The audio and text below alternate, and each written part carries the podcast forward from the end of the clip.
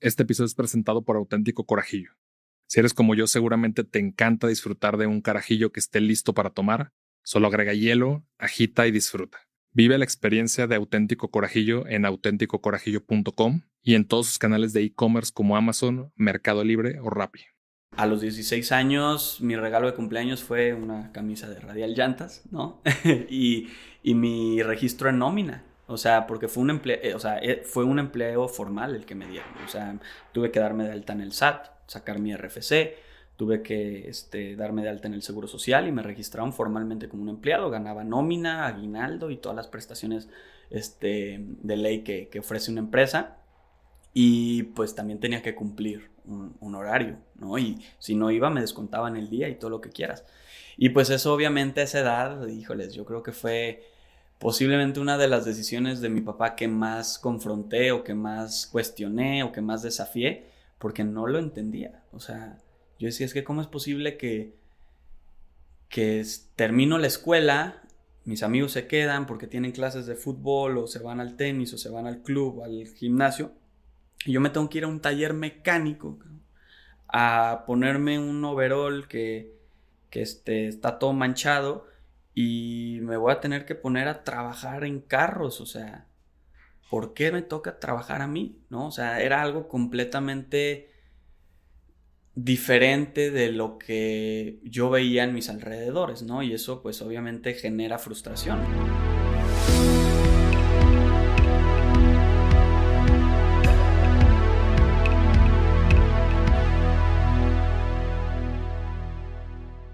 Bienvenidos a Progresivo Podcast, yo soy Alberto Larracilla y aquí entrevistaremos a personas destacadas por su mentalidad de grandeza. Aquí compartiremos los retos, sacrificios y victorias que han vivido y los han llevado a formar su camino de éxito. Hoy tenemos como invitado a Pablo González, CMO y miembro del Consejo de Radial Llantas, comercializadora de llantas con más de 50 años de experiencia y más de 80 sucursales en México. Pablo también es fundador de Private Fitness, empresa de servicios privados de entrenamientos de alta gama. Hoy hablaremos de cultura organizacional de liderazgo, humildad dentro de una empresa familiar y micromanagement. Pablo, bienvenido a Progresivo Podcast. Muchas gracias, Alberto, gracias. Gracias por aceptar la invitación, amigo. La verdad es que tenemos un ratito platicando y creo que sí, este va a ser un gran episodio. Me gustaría arrancar por el tema que estamos platicando ahorita, que me pareció bastante interesante la adicción a redes sociales. ok, lo que dije se usará en mi contra. no, sí, este, a ver, pues platicábamos que recientemente eh, borré mi cuenta de Instagram, ¿no? Y, fue una decisión que tomé que sin duda requirió fuerza de voluntad porque eh, no es fácil, ¿no? Te decía, se da una, una sensación que ahora veo que es una falsa sensación de que requieres de esas cosas en el día a día, ¿no? Requieres de estar constantemente actualizándote, sintonizándote a las redes sociales como para estar al tanto, ¿no? Estar al día de lo que está pasando allá afuera. Yo sí me di cuenta que definitivamente, sobre todo el Instagram, estaba volviéndose un distractor importante en mi día a día. Em, estaba pues entrando a la aplicación alrededor de 40, 45 minutos al día, ¿no? Y dispersado es muchísimo. Y, busqué diferentes formas de controlarlo, ¿no? O sea, oye, a ver, vamos poniéndole un timer, que es una función que puedo hacerlo a través de mi celular, em, y que se bloquee la aplicación, ¿no? Al final terminaba desbloqueándola. Vamos tratando de eliminar la aplicación un tiempo, pero cuando estaba aburrido, no tenía algo que hacer, la volví a descargar, ¿no? Entonces dije, ¿sabes qué? Pues hay que cortar el problema desde la raíz, ¿no? Vamos eliminando la cuenta de, desde ya. Eh, lo hice, la verdad es que no, no fue algo que me costó mucho así en hacerlo, pues son 3, 4 clics, ¿no?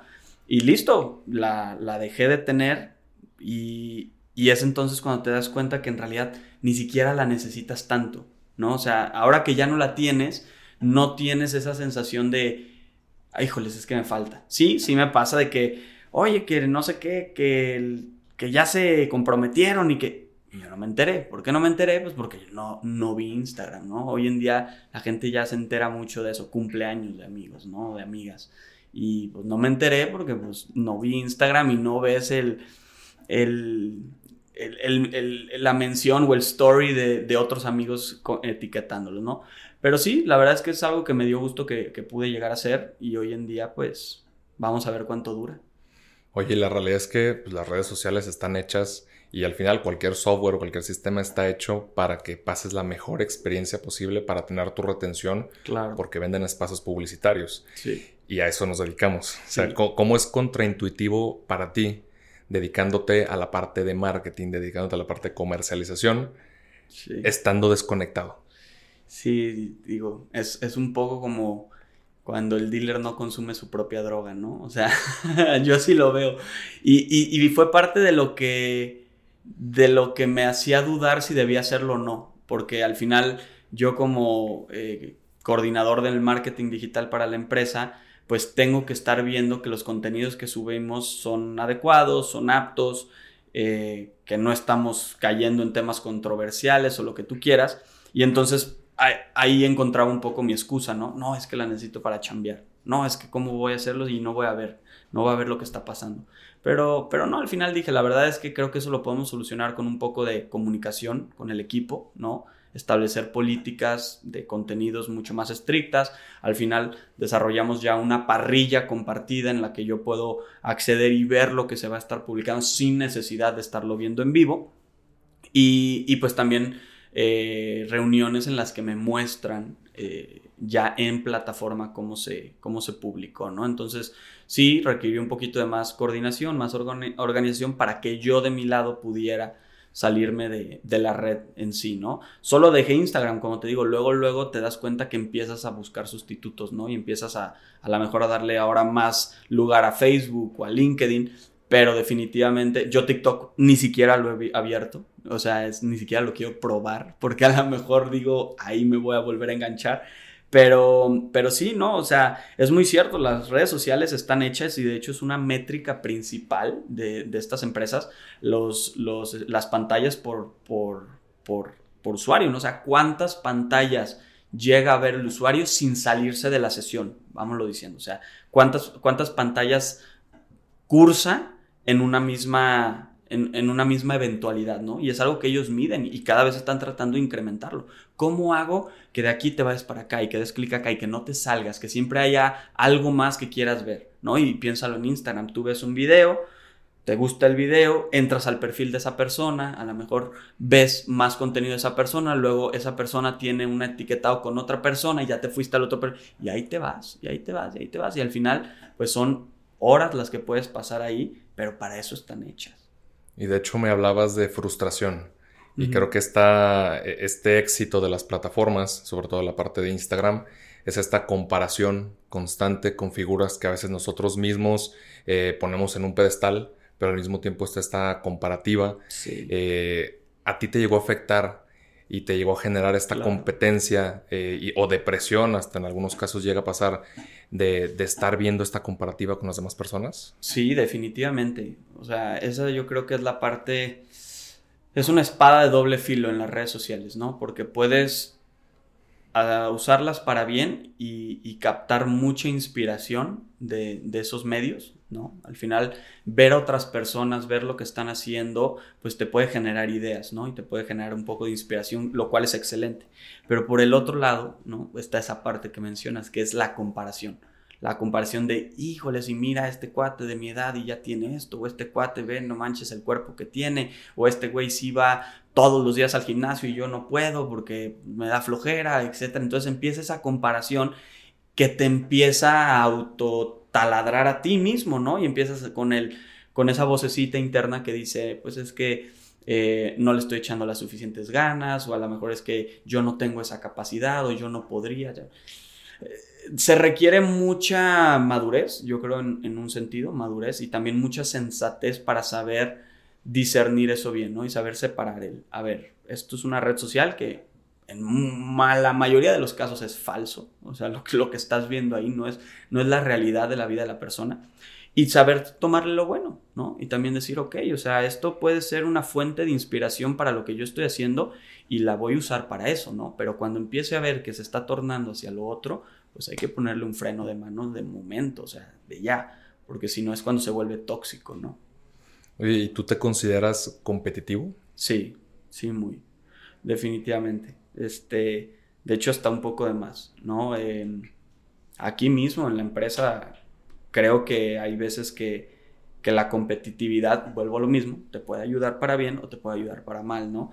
Este es un negocio familiar, ¿no? Aquí trabaja mi primo, trabaja mi hermano, trabaja mi papá, trabaja mi tío. Y quieras que no, a veces esa competitividad se traduce en eso, ¿eh? O sea, eh, ¿qué está haciendo mi hermano? ¿Qué estoy haciendo yo? ¿Quién va mejor? ¿No? ¿Qué está haciendo mi primo? ¿Lo está rompiendo más que yo? A lo mejor no. Es una competitividad que sin duda se da y cuando eres una persona competitiva eso te puede llegar a afectar, ¿no? Cuando eres una persona un poquito más mm, relajada o indiferente en ese sentido, pues seguramente tú a lo tuyo, ¿no? Pero cuando estás siempre tratando de, de, resaltar o de ser el mejor o de ser el que más brilla, pues sí, los ojos normalmente los traes hacia los lados, ¿no? No tanto hacia enfrente. Entonces también es un tema que sin duda debes de, de controlar. Oye, ¿esta competitividad dónde nació? bueno, pues a ver, con, con, la familia, pues desde pequeño, ¿no? O sea, desde chico, eh, yo que soy hermano menor, o sea, soy el del medio, pero tengo un hermano mayor, pues uno siempre está tratando de desafiar al mayor, ¿no? O sea, a ver, ¿quién, quién desde quién es más alto, ¿no? O sea, lo estoy alcanzando, ya me está rebasando, quién es más fuerte, ¿no? Mi, hermano me saca un año, once meses, entonces somos relativamente de la misma edad. ¿no? Entonces, en muchos temas, desde deporte, desde escuela, desde altura, fuerza, lo que tú quieras, pues siempre había posibilidad de competir, ¿no? jugábamos tenis, jugábamos partidos de tenis, ¿quién ganaba, ¿no? Este, eh, tirábamos con arco, íbamos a tirar con arco, quién era mejor, ¿no? Entonces sí, sí existe esa competitividad. Yo creo que del lado de mi hermano él es más tranquilo en ese sentido y a lo mejor él no tiene esa sensación de competencia como yo la tengo hacia él, ¿no? Este, estoy hablando, a lo mejor él te podrá decir otra cosa, ¿no? Pero, pero sí, eso es desde pequeños, ¿no? Y, luego entras a la escuela, ¿no? Y quién tiene las mejores calificaciones. Mi hermano siempre se destacó mucho en el área académica, mucho. El, ahí sí podemos decir que me rompe mi madre, ¿no? O sea, calificaciones, él, él siempre fue de programas avanzados, etcétera, pero, pero nunca presentí que, que él lo veía así, ¿no? Como que estaba compitiendo conmigo y a lo mejor yo con él sí. Y ahora en el área laboral, ¿no? Ya es, pues, eh, estamos en dos áreas completamente distintas. Yo creo que eso también es algo bueno. Pero, pero sí, no, no, no deja de existir. Que a veces es, es, bueno, ¿no? Es, es, es, como dicen, una sana competencia y, tener un rival digno, como dicen, el, el, famoso worthy rival, ¿no? Que es el que te ayuda a estarte empujando y nunca acostarte en tus laureles, ¿no? De decir, ah, no, pues estoy bien a gusto. ¿no? Pues ves que el otro está pujando y dices, pues yo voy parejo, ¿no? Y, al final sí creo que se ha notado que, traemos un ritmo acelerado ambos y creo que eso también es parte de el saber que pues el de al lado también está, está corriendo, entonces pues yo no puedo, yo no puedo trotar, cabrón. De hecho, me pareció muy interesante lo que mencionabas en la semblanza, donde inicias pues, en escuelas más chicas de no tantos estudiantes, pero cuando llegas a, a, iniciar, cuando inicias una escuela más grande, sí solamente donde hay una competencia más cercana a la vida, ¿no? Claro. Eh, dices, oye, pues probablemente aquí no voy a ser tan chingón. No, pues eh, te digo, es, es un choque de realidad fuerte. O sea, a ver, yo estuve en una escuela donde mi generación era de 12 personas, ¿sí? Sí, ya para el último año de, de, primaria éramos 12 o 14. Estás hablando que había seis niñas y ocho, hombres, ¿no? Entonces siempre fui el que más rápido corría, más alto saltaba, el que tenía las mejores calificaciones y sí se creó en mí una sensación de, pues soy el mejor, ¿no? O sea, aquí pues, yo soy, ¿no? Y entras a una escuela en donde de repente ya son 130, 140 estudiantes y ya no son nada más 8 hombres, son 60, 68 y te das cuenta que ya hay un güey más rápido que tú. Y que no solo es más rápido, que es tres veces más rápido que tú. Y que en el fútbol ya no eres el mejor, de hecho ya eres de los malos. ¿Sabes? Ya, ya te tiran carrilla. Y que entras a, la escuela y, digo, a la parte académica y ya no eres de 90. O sea, ya no eres el de 99. O imagínate, yo llegué a ser presidente de mi generación en la escuela chica, ¿no?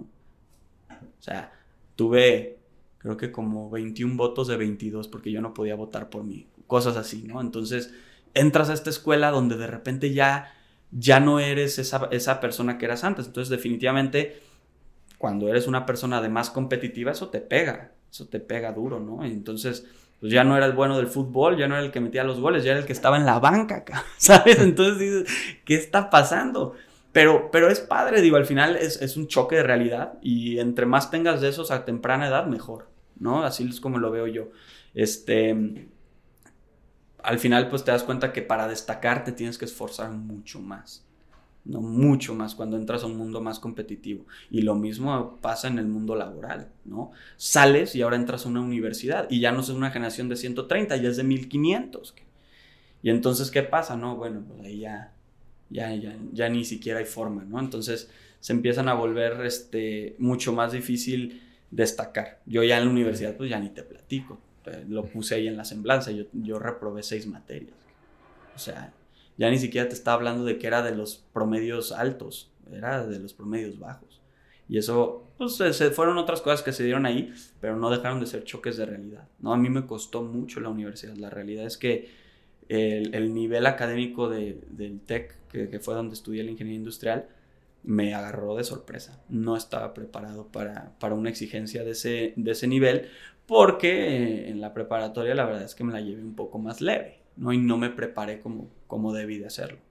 De hecho, no sé si has escuchado esto del pez pequeño en estanque grande, pues la realidad es que la única forma de crecer es poniéndote estos retos que crees insuperables. Claro. Porque regularmente si nos quedamos en esta zona de confort, donde somos el pez grande en una pecera chica, pues la realidad es que no vamos a poder avanzar más allá. Sí, no, estás, estás completamente sesgado, ¿no? O sea, yo creo que eso es lo que yo, yo tenía, estaba completamente sesgado pensando que pues si mi realidad en una escuela así de pequeña era esa, pues iba a ser lo mismo en una escuela grande y no. Entonces, sí, los retos son diferentes, son mucho más eh, grandes, pero cuando los logras o cuando los cumples, pues es, es, un sentimiento mucho más gratificante, ¿no? Este, sí, sí, en ese sentido sí, sí, sí, concuerdo.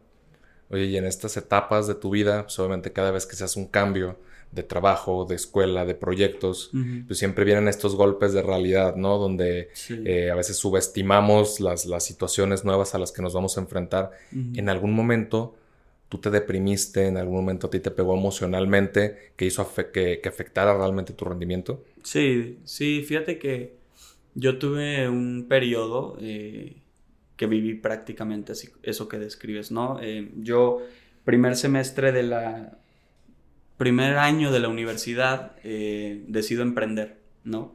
Em, yo siempre he sido muy aficionado del box, me gusta mucho y empiezo a sentir como una tendencia de que el box estaba empezando a agarrar auge, ¿no? Entonces voy con mi papá y le propongo la idea de, de, abrir un estudio de box, ¿no? Yo en ese entonces tomaba clases particulares. Yo tomaba clases particulares a domicilio con un entrenador y empiezo a ver que pues este entrenador pues, tiene muchos clientes, ¿no? Y tiene muchos clientes conocidos, ¿no? Te digo, tú, la mente un poco inmadura de pensar que porque él tiene muchos clientes y tú los conoces, pues va a ser un negociazo, ¿no? Entonces, este, digo, es que esto va, va, va a romperse, ¿no? O sea, esto va, va, va, a la alza. Entonces, le propongo a mi papá la idea, a mis 19 años, de abrir un estudio de box.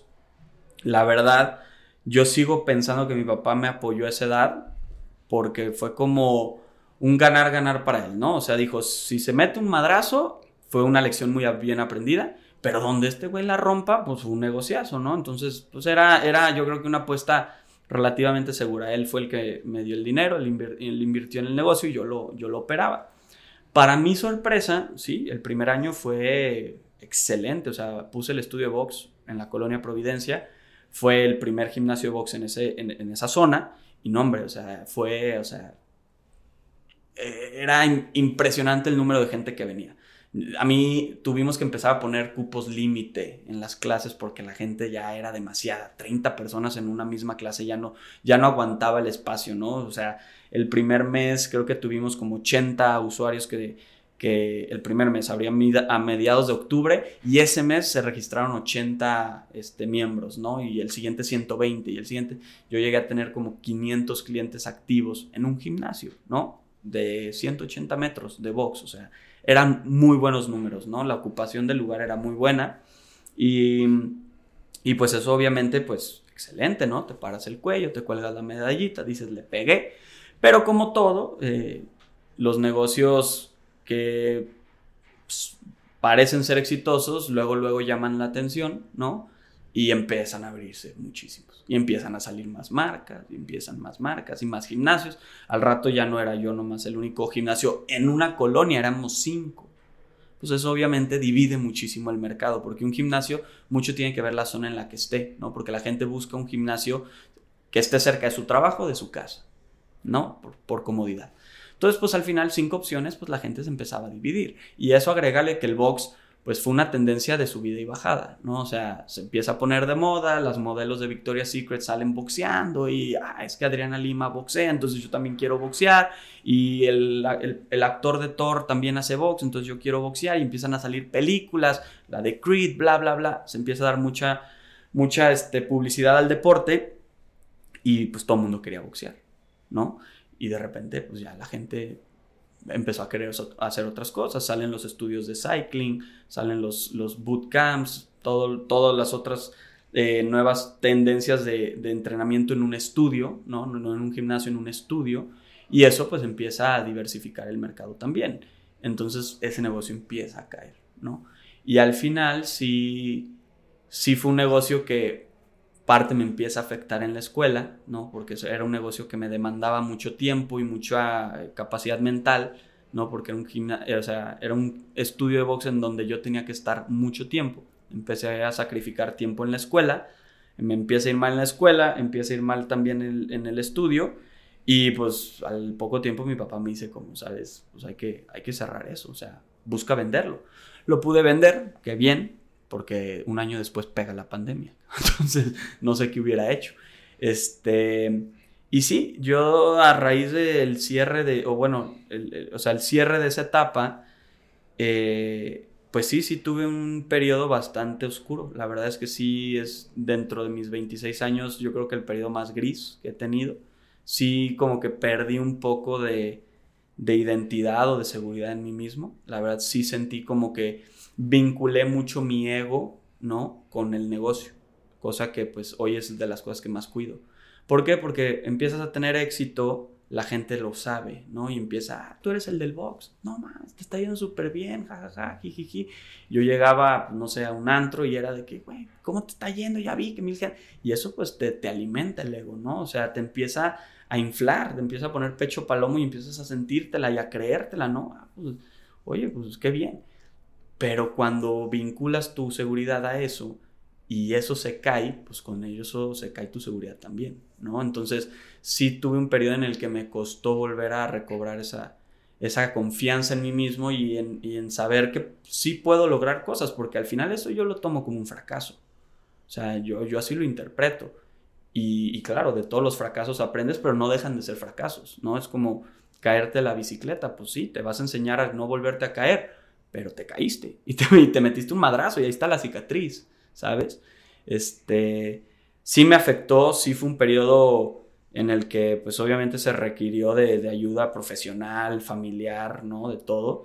Y, y, pues tuve que empezar a tomar proyectos más pequeños que me pudieran empezar a ayudar a recobrar esa confianza, ¿no? Hoy en día, pues creo que ya esa etapa ya pasó, ya quedó en el pasado, me siento mucho mejor en ese sentido, pero sí me dejó una gran lección en eso, en eso ¿no? O sea, no puedes vincular tu seguridad, tu, tu, tu, autoestima a un negocio. O sea, tú no eres el negocio y el éxito de un negocio no, no te define, ¿no? Entonces, hay, hay, que tener mucho cuidado con eso. No tanto cuando te está yendo mal, sino cuando te está yendo bien, ¿no? Cuando empiezas a tener ese éxito y las cosas te empiezan a salir, cuidado.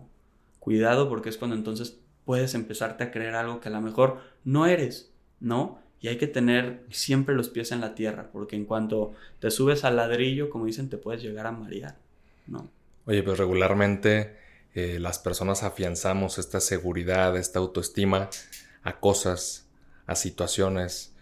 Eh, hay un libro que se llama Diseñando una propuesta de valor, tiene tres incentivos, ¿no? Por el cual compramos. Y uno de ellos es compramos para pertenecer. Sí, por estatus.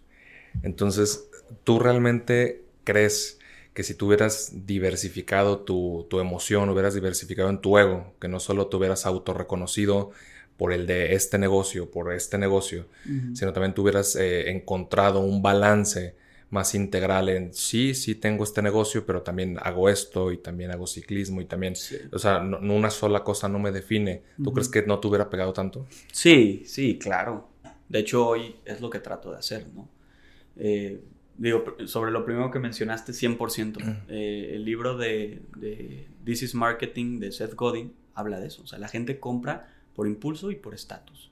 O sea, la gente al final lo que busca es pertenecer. Y las marcas que entienden el, el, marketing de verdad es el que buscan generar comunidades de su marca. O sea, gente que quiere pertenecer por su marca. Ahí está Apple, ¿no? Posiblemente la, la marca más valiosa del mercado, ¿no? Un Tesla.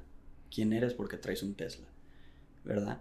Este vi la película hace poquito del Lamborghini, no sabía que había salido, de repente me la topé, hay un trailer en que me salió en YouTube, yo nunca supe que habían sacado una película de Lamborghini y me da mucha risa porque supuestamente una de las frases que dice el, fundador Ferruccio, Lamborghini, es, en ese, en ese entonces Ferrari tenía su slogan que era, compras un Ferrari cuando quieres ser alguien. Así, imagínate nomás, o sea, ese era el eslogan. Compras un Ferrari cuando quieres ser, ser alguien. Más claro no te lo pueden estar diciendo, ¿no? Y él sale y dice, compras un Ferrari cuando quieres ser alguien, compras un Lamborghini cuando ya eres alguien. Y entonces como, no, ahí la película la, muestra es como el highlight, ¿no? Es cuando le calla la boca al de Ferrari, presenta el Lamborghini en la, en la convención de, de, de Suiza. Eh, solo como comentario ahí sobre eso, ¿no? lo, lo, lo, preocupados que estamos nosotros como personas en, en querer pertenecer y, y, y tener un estatus y ser alguien, ¿no? Este, y del otro que comentabas es que si hubiera tenido un balance, sí, definitivamente te digo, y ahora es parte de lo que trato de cuidar. Eh, creo, como te digo, en, ese, en esa etapa estaba muy joven, estaba muy maduro.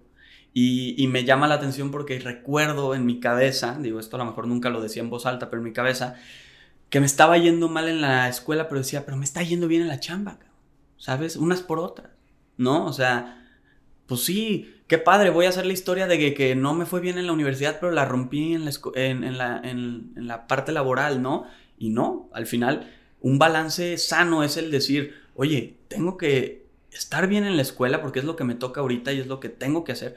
Y si me está yendo bien en el trabajo también y tratar de mantener las dos a flote.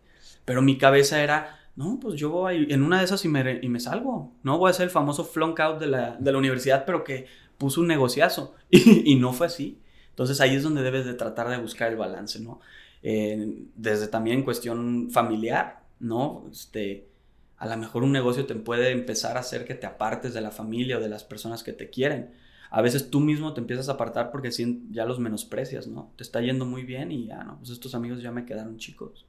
Ya me toca juntarme con los, con los otros, ¿no? sí, porque eres, la media de las cinco personas, entonces te pones más selectivo cuando pues esas personas son las que estaban contigo cuando pusiste ese negocio, cuando te empezó a ir bien, algo te están aportando que te empezó a ir bien, ¿no? Es muy chistoso como, digo, a ver, yo te estoy hablando de un periodo de éxito de un año, o sea, no es nada, pero a tus 19 años es éxito, o sea, ya estar generando tu propio dinero y, y, que llegue gente y te diga, oye, yo quiero abrir una sucursal, ¿por qué no te franquicias? Y te empiezan a tiborrar de propuestas, todo sobre alrededor de lo que tú hiciste y lo que tú pensaste, pues a ti se te, se, te puede volar la cabeza, ¿no? Y es muy chistoso cómo empiezan a llegar personas a tu vida que, que también son tóxicas, ¿no? Y no, no, deben, no deben de estar ahí. Y es eso mismo que te las empieza a traer. Y cuando las cosas salen más mal, perdón, regresas, regresas a las personas que estaban ahí en un principio y que si lo piensas, son las personas que te tenían tan centrado que pudiste hacer ese proyecto con el que te fue bien, ¿no? Sí, Entonces, sí, sigues con los pies en la tierra. Exactamente. Entonces, yo, esa es de las lecciones más grandes que me llevo. O sea, por más éxito, éxito que tengas, acuérdate las personas que te, que te pusieron ahí o que te ayudaron a estar ahí. Porque al final, una persona que está centrada, que tiene ese balance, es la persona que puede llegar a hacer eso. O al menos así lo creo yo. Sí, o sea, cuando tú tienes como tu mente alineada, la realidad es que puedes tomar buenas decisiones. Porque al final de eso se basa. O sea, cada vez que quieres salir de tu zona de confort, se basa en tomar una decisión y esa decisión también puede acabar con todo lo que estás construyendo. Sí. Sí, sí, sí, definitivamente.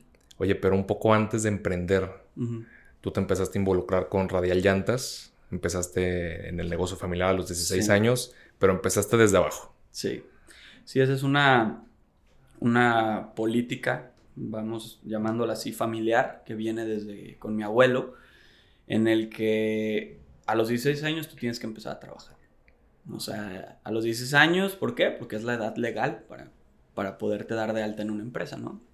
Eh, él así lo hizo con, mi papá y sus hijos y mi papá replicó esa, esa práctica. Em, a los 16 años mi regalo de cumpleaños fue una camisa de Radial Llantas, ¿no? y, mi registro en nómina. O sea, porque fue un, empleo, eh, o sea, eh, fue un empleo formal el que me dieron. O sea, tuve que darme de alta en el SAT, sacar mi RFC, tuve que este, darme de alta en el Seguro Social y me registraron formalmente como un empleado. Ganaba nómina, aguinaldo y todas las prestaciones este, de ley que, ofrece una empresa. Y pues también tenía que cumplir un, horario, ¿no? Y si no iba, me descontaban el día y todo lo que quieras. Y pues eso obviamente a esa edad, híjoles, yo creo que fue posiblemente una de las decisiones de mi papá que más confronté o que más cuestioné o que más desafié, porque no lo entendía. O sea, yo decía, es que cómo es posible que, que termino la escuela mis amigos se quedan porque tienen clases de fútbol o se van al tenis o se van al club o al gimnasio. Yo me tengo que ir a un taller mecánico a ponerme un overall que, que este, está todo manchado y me voy a tener que poner a trabajar en carros. O sea, ¿por qué me toca trabajar a mí? ¿No? O sea, era algo completamente diferente de lo que yo veía en mis alrededores, ¿no? Y eso pues obviamente genera frustración. Este, a mí me tocaba pues que los viernes mis cuates salían de la escuela y ya había plan, ¿no? Se iban a casa de no sé quién, a comer y bla, bla, bla, y yo me tenía que ir a trabajar. Y eso para mí era, pues, era chocante, yo lo odiaba, o sea, buscaba pinteármela cuando podía, pero la verdad es que sí, pues me descontaban el día y pues mi papá eso era el ingreso que nos daba, nos apoyaba en algunas otras cosas, como, a ver, yo ganaba 3 mil pesos la quincena, no, el mes, cuando, cuando empecé a trabajar, 3 mil pesos el mes, ¿no? Eh, y pues de ahí me tocaba pagar gasolina de mi carro, porque mi papá a los 16 años también nos daba carro, para que pudiéramos irnos a la escuela y a trabajar, ¿no? Este, por otro lado, mi papá nos daba el carro, pero nos hacía pagarle la mitad, no lo financiaba. ¿no? Entonces de tu quincena había que darle a tu papá. Yo tardé años en pagarle, la verdad, pero a muchos amigos se los regalaban, a la mayoría de mis amigos se los regalaban. Entonces era, pero papá, ¿por qué? ¿Por qué yo dije? Y mi papá siempre me decía, y me acuerdo que me decía, porque nunca sabes las vueltas que te va a dar la vida, ¿no? Em, nos daba el carro más bajo que había en el mercado. O sea, a mi hermano le dieron un Chevy, porque era el Chevy que era el carro más bajo que había en ese mercado. A mí me tocó un March, un Nissan March, porque era el carro más bajo que había en el mercado, ya habían descontinuado el Chevy y a mis amigos les daban BMW, este, Mazdas, Peyots, ¿no? Este, carros, pues no te voy a decir que de ultra lujo, pero carros muy buenos. Y yo en mi March, ya era de ventana, ya sabes, de, rodillo y, estándar y, pues era un carrito.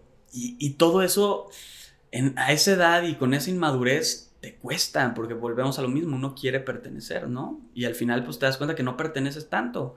Siempre mis amigos en ese sentido son muy relajados y, a ver, nunca me hicieron a un lado diferenciado. Claro, había carrilla y todo lo que quieras, ¿no? Este, pero, pero de manera sana, ¿no? Pero a mí internamente me costaba.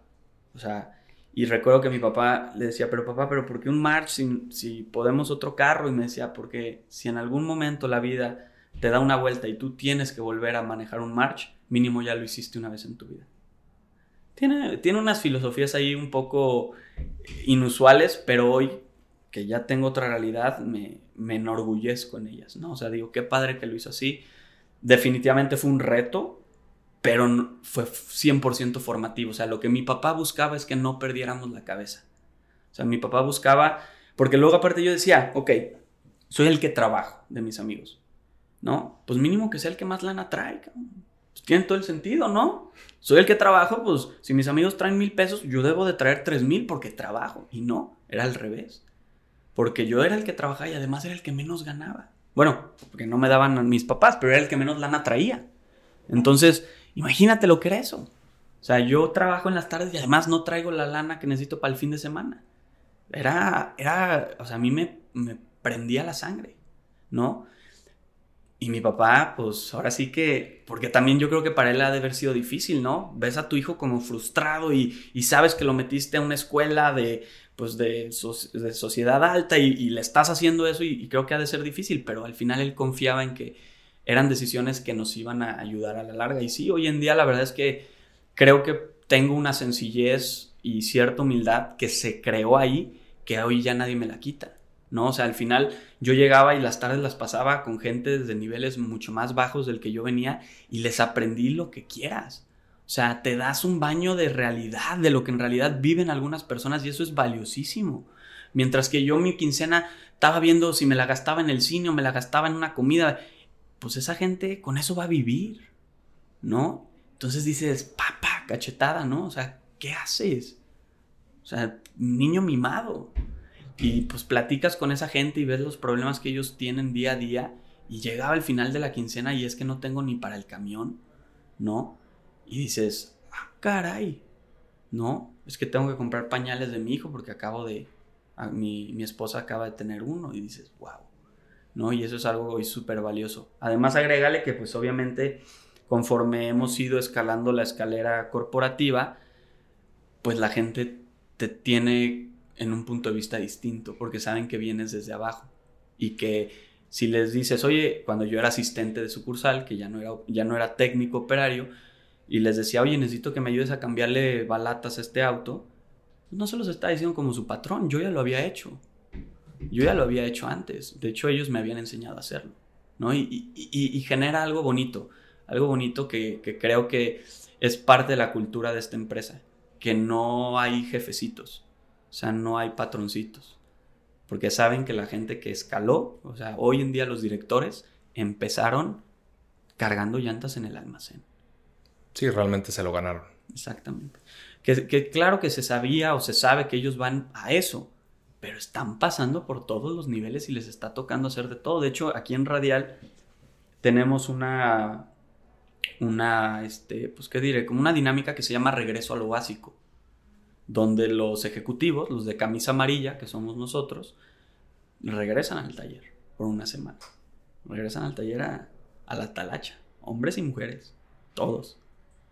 Y, es, parte de esa cultura. Que no se te olvide que somos talacheros, que no se te olvide que somos llanteros y hay que ensuciarse las manos para que el negocio crezca, ¿no? Y entonces cuando ya le pides tú a un técnico que te ayude con algo, pues sabes lo que le estás pidiendo, ¿no? Y, oye, ¿por qué no me tiene las llantas y todo?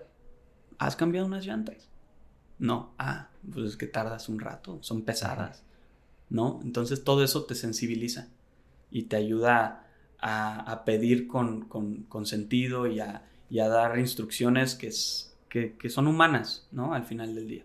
Y pues vuelvo a lo mismo, nunca perder la sencillez porque sabes que, que vienes desde abajo y que nunca sabes si algún día vas a tener que volver a estar ahí. Sí, hasta cierta forma una empresa es una escuela. Sí. tú tienes que estar formando. Es la mejor escuela. Tú tienes que estar formando estos líderes y sobre todo, pues tú sabes que en una empresa familiar, pues eventualmente este niño mimado, como mencionas, ¿no? eventualmente él va a tener la oportunidad de pelear una gerencia, de pelear una dirección. Entonces quieres que se quede en buenas manos. Entonces tienes que fomentar este, esta labor de liderazgo. Claro. Porque al final el líder va a instruir y obviamente va a haber momentos complicados, pero tú tienes que saber lo que mencionas, tú tienes que saber qué estás pidiendo, cómo pedirlo. Eh, creo que esa es una lección importante. No había visto una empresa que, digo, estas, estas políticas de involucrar al trabajo sí, pero esto de regresamos al, taller a ensuciarnos las manos, no lo había escuchado, ¿eh? Pues te digo, es parte de, lo que me gusta de, de, la filosofía que tenemos aquí. Y al final, si lo piensas, si las cosas se llegan a poner feas, pues ya sabes que tu director sabe cambiar una llanta. Y que si el día de mañana se tiene que poner a jalar en el taller, lo puede hacer y lo sabe hacer. Eso no muchas empresas lo, pueden decir. ¿Me explico? Y es algo muy valioso. Porque el director general y el, director eh, comercial han estado cambiando llantas. Y han estado en el almacén, cargándolas con las manos sucias. Y además, como te digo, te aportan una visión de la vida muy distinta a la que a lo mejor a veces tenemos o la que nos enseñan los medios, ¿no? Y es, es muy bonito tener, tener eso, o sea, eso es algo que ya nadie te va a quitar. Mi papá me acuerdo que me decía, mira, cuando tú tengas 23 años y salgas de la universidad, tus amigos se van a empezar a poner a trabajar y van a empezar a formar su experiencia laboral. Tú ya vas a tener 6 años de experiencia laboral. Eso nadie te los quita. Tú ya sabes lo que es una nómina, tú ya sabes lo que es un aguinaldo, tú ya sabes lo que es reducciones de impuestos, ya sabes lo que es pagar ISR, nada te va a agarrar de sorpresa, ¿no? Y cuando tengas que ir a tocar puertas, hoy por hoy yo ya no me los quieren contar por el año que me fui al gimnasio, pero yo ya cumplí 10 años en esta empresa. Y tengo 26 años. ¿No? O sea, ya 10 años en una empresa es una década, ¿no? O sea, mucha gente no llega a esos, esos este, tiempos en una empresa. Me están queriendo descontar uno por el año que me fui al, gimnasio, porque yo durante el gimnasio también después regresé. Tenía la falsa idea de que yo iba a entrar, iba a poner a trabajar ese negocio, iba a trabajar solo y yo iba a regresar a radiar a lo que estaba haciendo, ¿no? Tonto, pero bueno, regresé. Este, y, y sí, este, ya pues yo como le digo a mi papá, a ver, cuando terminas con una novia y después regresas, ¿a poco le cuentas dos periodos? No, ya lo sumas, hombre, pues es lo mismo. Ya, son 10 años, ¿no? ahí está, ahí está el mensaje este, para cuando lo escuchen. Sí, sí, sí, sí. Sí. Oye, ¿cómo dentro de esta trayectoria, esta formación que también te dio pues, la, la escuela de radial, cómo tú llevas el micromanagement? Hoy que tienes un equipo a tu cargo, eh, me queda claro que el enfoque que, cualquier persona a la cual le dieron el puesto pues va a ser muy diferente porque te lo ganas. Pero tú cómo gestionas ese micromanagement? Pues, mira, yo, yo trato de, de formar una cultura propia del departamento. Claro, siempre respetando la cultura general de la empresa. Pero sí he buscado que mi equipo se arraigue mucho a las filosofías y, la cultura de nuestro equipo, ¿no? para empezar, tú te vas a dar cuenta, si volteas, hay muchísimo joven, muchísimo. De hecho, el promedio de edad en mi equipo es creo que 23 años, este, comparado con el resto de la empresa, ¿no? Que son gente mayor, ¿no? Y eso pues obviamente te ayuda mucho porque el nivel de energía, no de experiencia, de energía, que trae tu gente es muy alto. Y, yo eso es una de las cosas que más le atribuyo al éxito que ha tenido el departamento de ventas en línea, que la verdad ha sido, ha sido bastante. O sea, en, en 3, 4 años hemos crecido a tasas muy altas y mucho se tiene que, tiene que ver con esa cultura que hemos logrado implementar. Yo soy muy, bueno, más bien soy 100% enfocado en resultados. Yo no les pido este, horarios, yo les pido productividad, ¿no? Eso es algo, por ejemplo, diferente a cómo se maneja aquí en la empresa.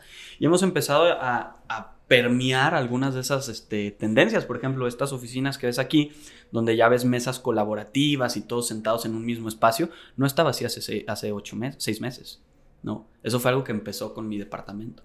¿Por qué? Porque yo fui el loco que de la nada llegó y dijo, no, no, nos vamos a poner todos en una misma mesa. ¿Cómo? Pero pues es que tu escritorio, todos aquí tenían L's, ¿no? Escritorios completos. Y pues ya sabes, tilichero por todos lados. Y la gente pues a metros de distancia, la comunicación súper baja. Y yo llegué y dije, no, yo quiero a mi gente en un mismo espacio. Y empezamos a trabajar eso. Y hoy en día pues ya ves, el, el, el departamento de contabilidad ya se sumó también. ¿no? Y ya está, este nuevo espacio se remodeló con ya nuevos formatos de, de trabajo más enfocados hacia la productividad y los espacios amigables, ¿no? Este, en mi equipo pues trato de cuidar mucho el ambiente, que siempre sea un ambiente muy sano, pero también trato de, de fomentar la cultura de venir a trabajar, no a, no otra cosa. O sea, nosotros tenemos nuestro, nuestro lema del departamento que es estamos por llegar a los 10.000 pies. Y eso lo tomé de la regla de la cabina estéril, que es una de las normas que vienen en el Código de Aviación Universal. Y básicamente lo que dice es que eh, en, estos códigos de aviación existe lo que es la regla de la cabina estéril, en el que de que el avión está en el piso hasta que alcanza los 10.000 pies, en la cabina no puede existir nada que no sea estrictamente la, la piloteada del avión, ¿no? O sea, los, los pilotos no pueden enfocarse en nada más que no sea estrictamente pilotear el avión. No se pueden parar al baño, no pueden servirse un café, no pueden hablar de algo, ya sabes, está la caja negra. Eh, eso es lo que revisan, ¿no? En los despegues. ¿Por qué 10.000 pies? No sé, pues yo creo que es la altura que ellos ya determinaron que es en la que ya se pueden relajar, ¿no? Pero de que el avión está por despegar a que llegue a ese nivel, no pueden hacer nada. Entonces yo eso lo migro a nuestro equipo y les digo, la regla de la cabina estéril. Estamos por alcanzar los 10.000 pies. Aquí no vengan a hacer nada que no sea trabajar. Refiriéndome a no quiero grilla, no quiero chismes, no quiero distracciones, no quiero flojera. Venimos a trabajar. Y si no pueden con eso, pues no estén aquí, pero aquí venimos a chambear. Funciones esenciales, ¿no? Y como les digo, ¿y cuándo vamos a alcanzar esos 10.000 pies? Pues nunca. Nunca los vamos a alcanzar. Nunca nos vamos a relajar. Por eso es, estamos por alcanzar los 10.000 pies. Y eso se va a quedar así. Entonces, pues hemos establecido esa cultura de venir a chambear. Y, la verdad es que tenemos un equipo bien padre, gente que ha estado conmigo desde que empezó el departamento. El departamento empezó en 2019 y, y era yo solo. y hoy ya somos 15 personas, ¿no? Y algunas de ellas llevan ya pues tres años, ¿no? Desde que se les contrató por primera vez. Entonces es, padre. Estamos armando un equipo muy leal. Este, y, yo los veo y creo que están contentos, ¿no? Y eso es lo que a mí más me gusta. O sea, por más que la, filosofía de estamos por alcanzar los 10.000 pies y solo vengan aquí a trabajar suene un poco ruda, al final ellos saben que, quiero que disfruten su trabajo, que les apasione. Porque, oye, vendemos un producto que no le apasiona, apasiona a nadie. O vender llantas, ¿sabes? ¿A quién carajos le gustan las llantas? ¿No? O sea, a nadie. ¿Quién quiere comprar llantas? Nadie. Entonces, pues, es difícil que encuentren la pasión por, por hacer lo que hacen. Pero eso está en cómo trabajan. No en qué venden, sino cómo trabajan o cómo venden lo que venden. Y, eso es algo que trato de, tener en mente. Oye, yo ya te volviste a involucrar también al tema fitness con un ángulo muy diferente. Sí. ¿Cómo arrancó? Pues mira, nunca me separé. ¿eh? La verdad es que el box es algo que me encanta y, siempre que pueda buscaré tener algo de negocio ahí, el que sea. Nunca sabes cómo puede llegar a, a evolucionar. Pero sí, mira, digo, como dice el dicho, ¿no? Cuando se cierra una puerta se abre otra. Y la realidad es que cuando yo estoy por vender el negocio, empiezo a avisarle a la gente, oigan, el negocio lo voy a traspasar, ya no va a estar aquí, se lo van a llevar a otra ciudad, bla, bla, bla, bla, bla. Y la gente pues, oye, pero ¿y a dónde me voy? Es que a mí me gusta entrenar contigo, etcétera. Yo ya en ese periodo, fíjate, ya no tenía muchos entrenadores, entonces yo ya daba las clases. Me enseñé a dar clases de box a estructurar una rutina completa, como lo dictan los, ahora sí que los cánones de la cultura física, ¿no? No ir a hacer tonterías. Este, oye, ¿qué vamos a hacer? ¿Y a dónde nos vamos? No, pues es que aquí está el otro gimnasio. No, pues ese no me gusta, ¿no? ahí no dan buen box. Y fue un cliente el que me dijo, oye, ¿no me puedes ir a dar clases a mi casa? Y yo dije, ah, pues cómo no. Y no, sí, pues cómo, sí, nos ponemos de acuerdo. Yo en ese entonces estaba trabajando aquí en Radial y de medio tiempo, estudiaba otro medio tiempo y tenía horas libres. Entonces nos pusimos de acuerdo y empecé a darles clases. Este, y me da risa porque al principio digo, oye, pues ¿cuánto me cobras? No, pues lo que me pagabas aquí por clase. ¿Cómo? No, pues yo bien ah, ingenuo, ¿no? y ya, pues empecé a dar clases a domicilio. Luego me contrató un, tío que, que, pues yo considero un gran mentor, la verdad, en, en mi vida y él fue el que me empezó como a dar, eh, fíjate que él me ayudó mucho a recobrar esa seguridad que te decía. O sea, porque él fue el que me empezó a, como a volverme a hacerme darme cuenta que pues traía con qué, ¿no? Y, que tenía ingenio y que, y que tenía punch y que él me decía, tú eres un tiburón, tú eres un tiburón, güey. Y, y que te estén diciendo eso, dices, órale, pues qué bien, ¿no? Él me contrata para clases y a la hora que le digo lo que cobro, me dice, ¿estás tú tonto o qué? No, no, no, no, no, yo te voy a pagar tanto. Y pues tres veces lo que yo cobraba, ¿no? Así. Y me dice, no, no, pues si tu trabajo vale, estás viniendo a mi casa, te voy a pagar tanto. Entonces dije, ah, pues eso ya es lo que cobro, ¿no? lo que paga el mercado es lo que yo cobro. Y, y, luego me cancelaba una clase, ¿no? Me dejaba plantado. O sea, yo llegaba, no venía, oye, perdón, no voy a alcanzar, ok. Le digo, no, pues te la repongo. No, no, ¿cómo que me la repones? Pues a ver, ya te la pagué, esa clase ya está. Y él fue el que me empieza a dar, o sea, me empieza a enseñar como las reglas de valorar mi tiempo y valorar mi trabajo, ¿no? Entonces yo empiezo a armar mis reglas de negocio. Y al rato me empiezan a recomendar con más gente y ya me empieza a buscar no sé quién, bla, bla. Oye, Y entonces yo ya llegaba con mi, con mi modelo, ¿no? Oye, mira, pues yo te voy a cobrar tanto por sesión, me tienes que pagar cuatro clases por este, cuatro semanas por adelantado, porque dije, necesito asegurar ingreso. Este, si me cancelas de último minuto, la clase se pierde, bla, bla, y empiezo a armar. Y la gente ah, sí, me parece bien. Ah, ok, ok, va, pum, pum, pum. Pues al rato ya traía cinco clientes, cinco clases diferentes, que pues obviamente son varios días a la semana. Y la gente me seguía buscando, ¿no? Oye, yo también quiero, me recomendaron contigo. No, pues ya no puedo. Entonces yo tomaba clases de box con mi coach, ahora mi socio, el buen Charlie, y, y lo invito. Y le digo, oye, güey, pues me están, me están buscando clientes, ya no los puedo atender. Aparte yo ahorita ya me voy a graduar y pues el deal con mi papá es que yo graduándome entro de tiempo completo a la empresa, ya full time. Pues, ¿qué, te, ¿qué, te, parece si te paso clientes? Mira, la cosa está así, así asado, te vas a ganar esto por hora. Pues claro que él dijo, ¿cómo que esto por hora? O sea, sí, ¿no? De verdad. Oh, pues me late, lo mandé a la primer clase, perfecto, pum, pum, le empiezo a pasar clientes. Al rato ya estaba yo lleno y ya estaba él lleno. Y ya traíamos como a ocho clientes, ¿no? Entonces, pues, ¿qué hacemos? No, güey, pues yo le puedo decir a este cuate, me dice él, ah, pues tráetelo. Y empezamos, pa, pa, pa. Cosa de tres meses ya éramos ocho entrenadores y ya dábamos más de 200 clases al mes. O sea, explotó la cosa, ¿no? Entra la pandemia. No, pues cállate. Ya, ya era. Ya, o sea, mi celular estaba saturado. Yo, yo toda la gestión la hacía por WhatsApp y un Excel, ¿no? Ah, pues ahí. Y entonces cuando ya traigo a Charlie, le digo, oye, pues esto ya no lo puedo seguir manejando así. O sea, voy a llegar a un, punto en el que se me descontrole y empecemos a hacer tonterías pues vámonos digitalizando, ¿no? Yo siempre he sido fanático de digitalizar, este, automatizar las cosas, ¿no?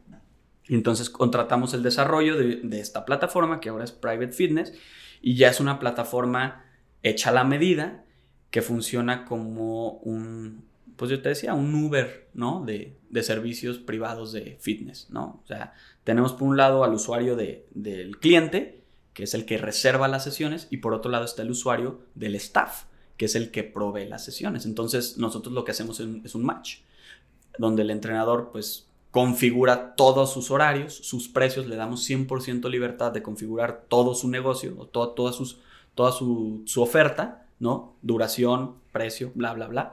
Y nosotros solo cobramos un fee. Y hoy trabajamos con esa, con esa plataforma, ¿no? Y está muy chistoso porque todo fue de manera 100% orgánica. O sea, nunca nunca fue algo que yo planeé, o sea, se fue dando, se fue dando y eso también fue otra lección que aprendí. A veces cuando las cosas las estás haciendo bien se van dando, no las tienes que forzar. No, no te tienes que aventar un plan a 10 años con un roadmap súper acá de que, oye, voy a hacer esto y de acá esto y de aquí otro. Que sé que hay personas que lo hacen, pero yo de Private Fitness aprendí que cuando estás haciendo bien las cosas y, tu preocupación no es hacer el negocio multimillonario y enorme y a nivel nacional, las cosas se te empiezan a dar y empiezan a crecer poco a poco. Claro, después terminó la pandemia, regresamos a la normalidad, gracias a Dios, y pues se quedaron ya, digamos, los clientes del mercado que sí quieren ese tipo de, entrenamiento, ¿no? Entonces, sí, definitivamente hubo una baja en la demanda, pero ya tenemos pues una marca mucho más consolidada, la gente ya nos reconoce más este, por, lo que, por lo que hacemos. Y así seguimos, ¿eh? es un negocio que ni le meto publicidad, Alberto. O sea, no hago nada de marketing, nada. 100% recomendación boca a boca. La gente nos recomienda, les digo, hasta tu cuenta, se ingresan, se reservan, hoy está padrísimo, excelente. Es un negocio ahí que tengo como side business que nunca sabes, en una de esas vuelve a tener un boom y, veremos hacia dónde evolucionamos, ¿no? Llegamos a dar por ahí algunas sesiones en Monterrey, ¿no? Este, fue cuando dijimos, creo que esto se puede llegar a nivel nacional. Eso se enfrió un poco, la verdad es que yo el 100% de mi tiempo lo dedico a radial. A de aquí estoy muy ocupado, pero, pero es un negocio que ahí está y que me da gusto que sigue vivo y que si algún día tengo la libertad en tiempo y capacidad mental, incluso también un poco de capital económico, yo creo que lo podríamos hacer muy grande, muy, muy grande. Oye Pablo, y en esta trayectoria no solo profesional, sino de vida, de experiencias, ¿cuál ha sido la barrera más complicada que has tenido que atravesar para convertirte en quien eres hoy? Bueno, definitivamente yo creo que la primera fue eso que te decía, el volver a recobrar la confianza después del periodo gris que tuve al cierre del negocio. Pero ah, yo creo que una barrera muy grande ha sido aquí internamente en Radial, que es ese choque generacional que se da entre la generación de, de mi papá y de mi tío con la generación nueva, que es de mi hermano, mi primo y yo, ¿no? Porque sí, sí lo existe. O sea, hay muchas opiniones diferentes, muchas formas distintas de ver las cosas. Y yo que llevo el área hoy en día de la estrategia digital de la empresa, pues muchas veces estás hablando en código. O sea, muchas veces estás hablando un lenguaje que a lo mejor ellos no, no han escuchado antes. Y entonces llegas tú y, oye, es que necesitamos eh, integrar tal plataforma que va a salir tanto porque necesitamos el marketing automation. ¿Qué es eso? O sea, ¿por qué lo necesitamos? No, no, no, no, es un dineral. No, es que de verdad, sin esto no vamos a poder. Ah, como que no vamos a poder. ¿No? Y tienes que llegar al punto en el que, a ver, muchas cosas te las tumban, ¿no? No, por ahí no, por ahí no. Y eso, claro, que, que, te genera cierta frustración, ¿no? Y por otro lado, también tienes que enseñarte a, convencer a tu público, ¿no? Yo, yo, yo es con lo que me quedo. Al final, nunca quiero cometer el error de sentirme más inteligente que ellos. Jamás porque la experiencia que ellos tienen, más de 40 años en la empresa, es algo que no, no tengo yo ahorita. Entonces, ¿qué es lo que yo hago cuando tengo una idea que quiero impulsar, pero que no veo que estén convencidos? Trato de buscar la forma de vendérselas. ¿no? Hubo, hubo por ahí un, un, profesor muy bueno que tuve en la universidad que me dijo, al final todos hablan el mismo lenguaje, dinero, ¿no? Entonces, si logras plantear tu proyecto en términos monetarios, cuestión de cuánto vamos a generar o cuánto vamos a ahorrar, tu proyecto se va a vender, ¿no? Y a veces es un poquito difícil porque ¿cómo explicas que necesito desarrollar un, departamento de community management, ¿no? Oye, es que necesito unas, unas chicas que se van a encargar de manejar las redes sociales y de generar contenido. No lo conocen, no se hacía. pero, pero ¿para qué? No es que de verdad se necesita. Hoy en día los canales de las redes sociales necesitan un nivel de atención muy, muy extenso que, no lo puedo dar yo o no, no lo podemos dejar abandonado. Y desde explicarles eso, pero eso cómo lo monetizas, ¿no? Entonces ha sido un reto, yo creo que esa ha sido la barrera más alta que hemos tenido que cruzar, pero también me he dado cuenta que conforme las cosas empiezan a salir bien y empiezas a dar los resultados, cada vez es menos la resistencia que se, que se opone, ¿no? Cada vez te dan más libertad de trabajar, te dan más libertad de hacer las cosas, ya no cuestionan tanto, ¿no? Y bueno, pues a seguirlo haciendo así, a seguirlo haciendo bien, porque e, e, es cosa de no perder esa confianza, ¿no? Que no te pierdan esa confianza de, ok, déjenlo que ahorita acabamos de implementar un proyecto, es un proyecto enorme, en donde vamos a transformar todo el, servicio al cliente que tenemos. Nosotros tenemos tres divisiones, ¿no? Eh, puntos de venta, online y, y, wholesale, ¿no? Este, lo que es mayoreo diferentes tipos de cliente, diferentes tipos de canales de atención, cada quien maneja los suyos, hay una variabilidad enorme y lo que vamos a hacer es centralizar toda esa atención. Vamos a contratar una herramienta que no voy a decir el nombre porque luego no sé si les vayan a ir a cobrar. este, pero es una herramienta de primer nivel en donde vamos a integrar la telefonía, las redes sociales, Mercado Libre, vamos a integrar eh, WhatsApp, todos nuestros medios de contacto todos, todos los que existen a nivel empresa los vamos a integrar en una herramienta de, tecnológica, un software, para tener, eh, o sea, monitoreo, eh, eh, metrización de los datos y, todo centralizado en un mismo equipo. ¿no? O sea, vamos a tener ya una visión completa de cómo se da nuestro servicio al cliente. ¿no? Porque hoy tú en día, pues si quieres ir a la sucursal de Guadalupe, tienes que marcar a la sucursal de Guadalupe y te tienes que entender con la sucursal de Guadalupe. ¿No? Si compraste en línea, te tienes que entender con los de venta en línea. Y eso genera mucha dispersión de la atención, ¿no? Entonces, vamos a buscar traerlo. Y eso es un proyecto enorme, o sea, enorme, enorme, no solo en precio y costo, sino en lo que se requiere. O sea, el change management que requerimos para eso es brutal. Y fue un proyecto que me costó una junta, sentarme, plantearlo y se aprobó. Eso a lo mejor en dos años me hubiera costado, bueno, meses, meses de tratar de explicar y, que me entendieran el concepto y, cuáles eran los beneficios. Pero hoy, gracias a Dios, nos hemos ganado un poco la confianza y es, ok, venga, dale. Sí, donde regularmente o realmente estás creando una barrera de entrada ante la competencia. O sea, realmente estás haciendo ah, algo disruptivo dentro de todos tus competidores. Mira, si algo tenemos en Radial y que no suene como comercial es eso. O sea, buscamos la diferenciación. Hoy en día mucha de esa diferenciación es tecnológica. Yo no creo que haya llanteros que estén trayendo las herramientas tecnológicas que nosotros traemos. La verdad, nosotros trabajamos con CRMs, trabajamos muy potentes, no voy a decir la marca tampoco. Trabajamos con un este, service eh, eh, platform, ¿no? Trabajamos con marketing automation. Este, tenemos mucho de lo que se tiene en otros giros de negocio, ¿sí? Porque al final eso es siempre lo que yo busco hacer, Alberto. Hacer un benchmark contra otros giros, otras industrias, no aquí. Porque la industria llantera, quieras que no, está un poco rezagada contra lo que hay allá afuera. A ver, somos llanteros, vuelvo lo mismo, ¿no? La industria de, de los llanteros no ha demandado una sofisticación o una evolución digital como la han demandado otras industrias. Entonces, yo tengo que voltear allá. ¿Sí? Yo tengo que irme a voltear a ver tiendas departamentales para saber que existe lo que es Wi-Fi Analytics y entender que si yo le pongo un dispositivo a mi sucursal voy a entender cómo se maneja la afluencia de gente en mi punto de venta. Eso nunca lo hubiera encontrado con los llanteros, pero ya lo estamos haciendo. De hecho, tenemos hoy por hoy corriendo el primer piloto en una de las tiendas ya con Wi-Fi Analytics. ¿Qué llantero tiene eso? Nadie. Pero ¿sabes lo que eso nos va a permitir hacer? Los demográficos que nos avienta de quién está en nuestro punto de venta, qué está comprando, cuánto tiempo está ahí. O sea, las métricas que nos arroja nos va a permitir dar un servicio enorme. Eso lo vinculas con el servicio al cliente, lo vinculas con tu CRM, lo vinculas con el marketing y olvídate. Tienes una bestia de, tecnología, ¿no? Sí, donde, donde buscan, ¿no? Cada vez pues, ser más competitivos. Claro. Claro, y bueno, nos diferenciamos en muchas otras cosas, ¿no? El servicio que damos, ¿no? Este, nuestro footprint, eh, físico. Tenemos 86 tiendas y este año pensamos cerrar con 96, si se puede. Vamos a ver, tenemos cuatro aperturas próximas este semestre.